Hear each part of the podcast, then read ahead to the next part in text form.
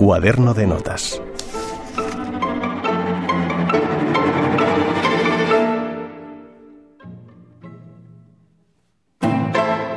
Es una de las páginas más célebres del repertorio mozartiano.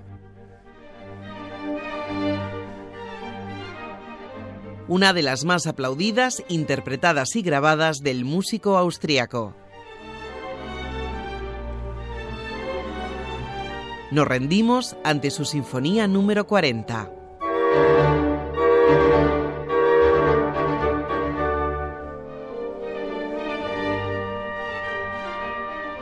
Verano de 1788. Alrededores de Viena.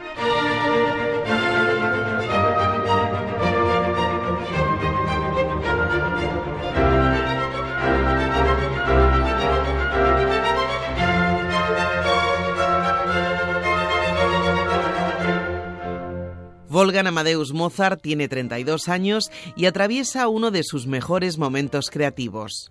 En tan solo unos meses escribe sus tres últimas sinfonías, la número 39, la número 40 y la número 41. Nos quedamos con la penúltima, Kegel 550, compuesta en sol menor.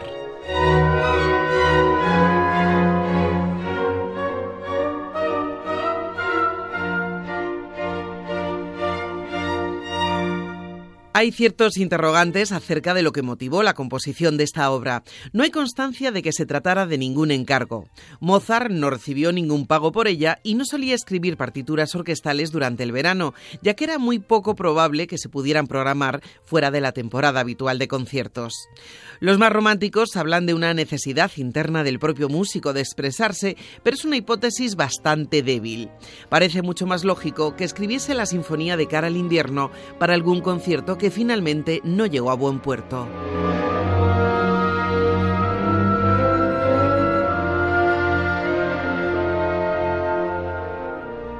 No existe ninguna prueba documental que confirme de forma absoluta que la obra se estrenó en vida del compositor, pero sí que hay muchas pistas que indican que se dio a conocer en 1791 en Viena bajo la dirección de Antonio Salieri.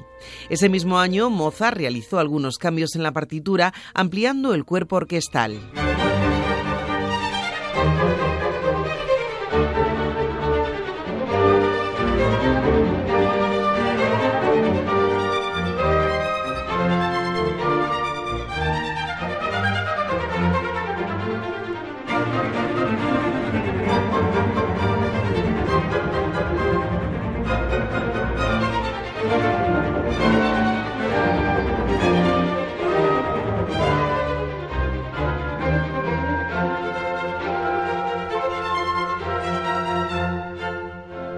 La obra está estructurada según los cánones convencionales del periodo clásico, cuatro movimientos, rápido, lento, minuet y rápido.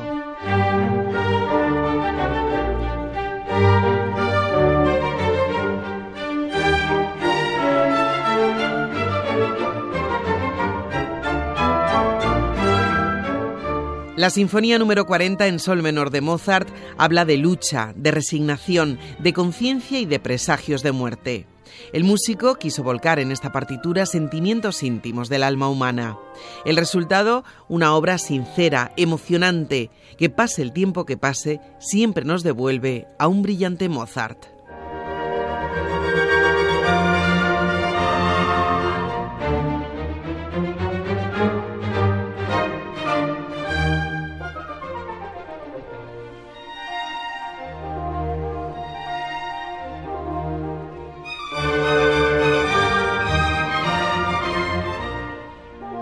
Beatriz Torío, Radio 5, Todo Noticias.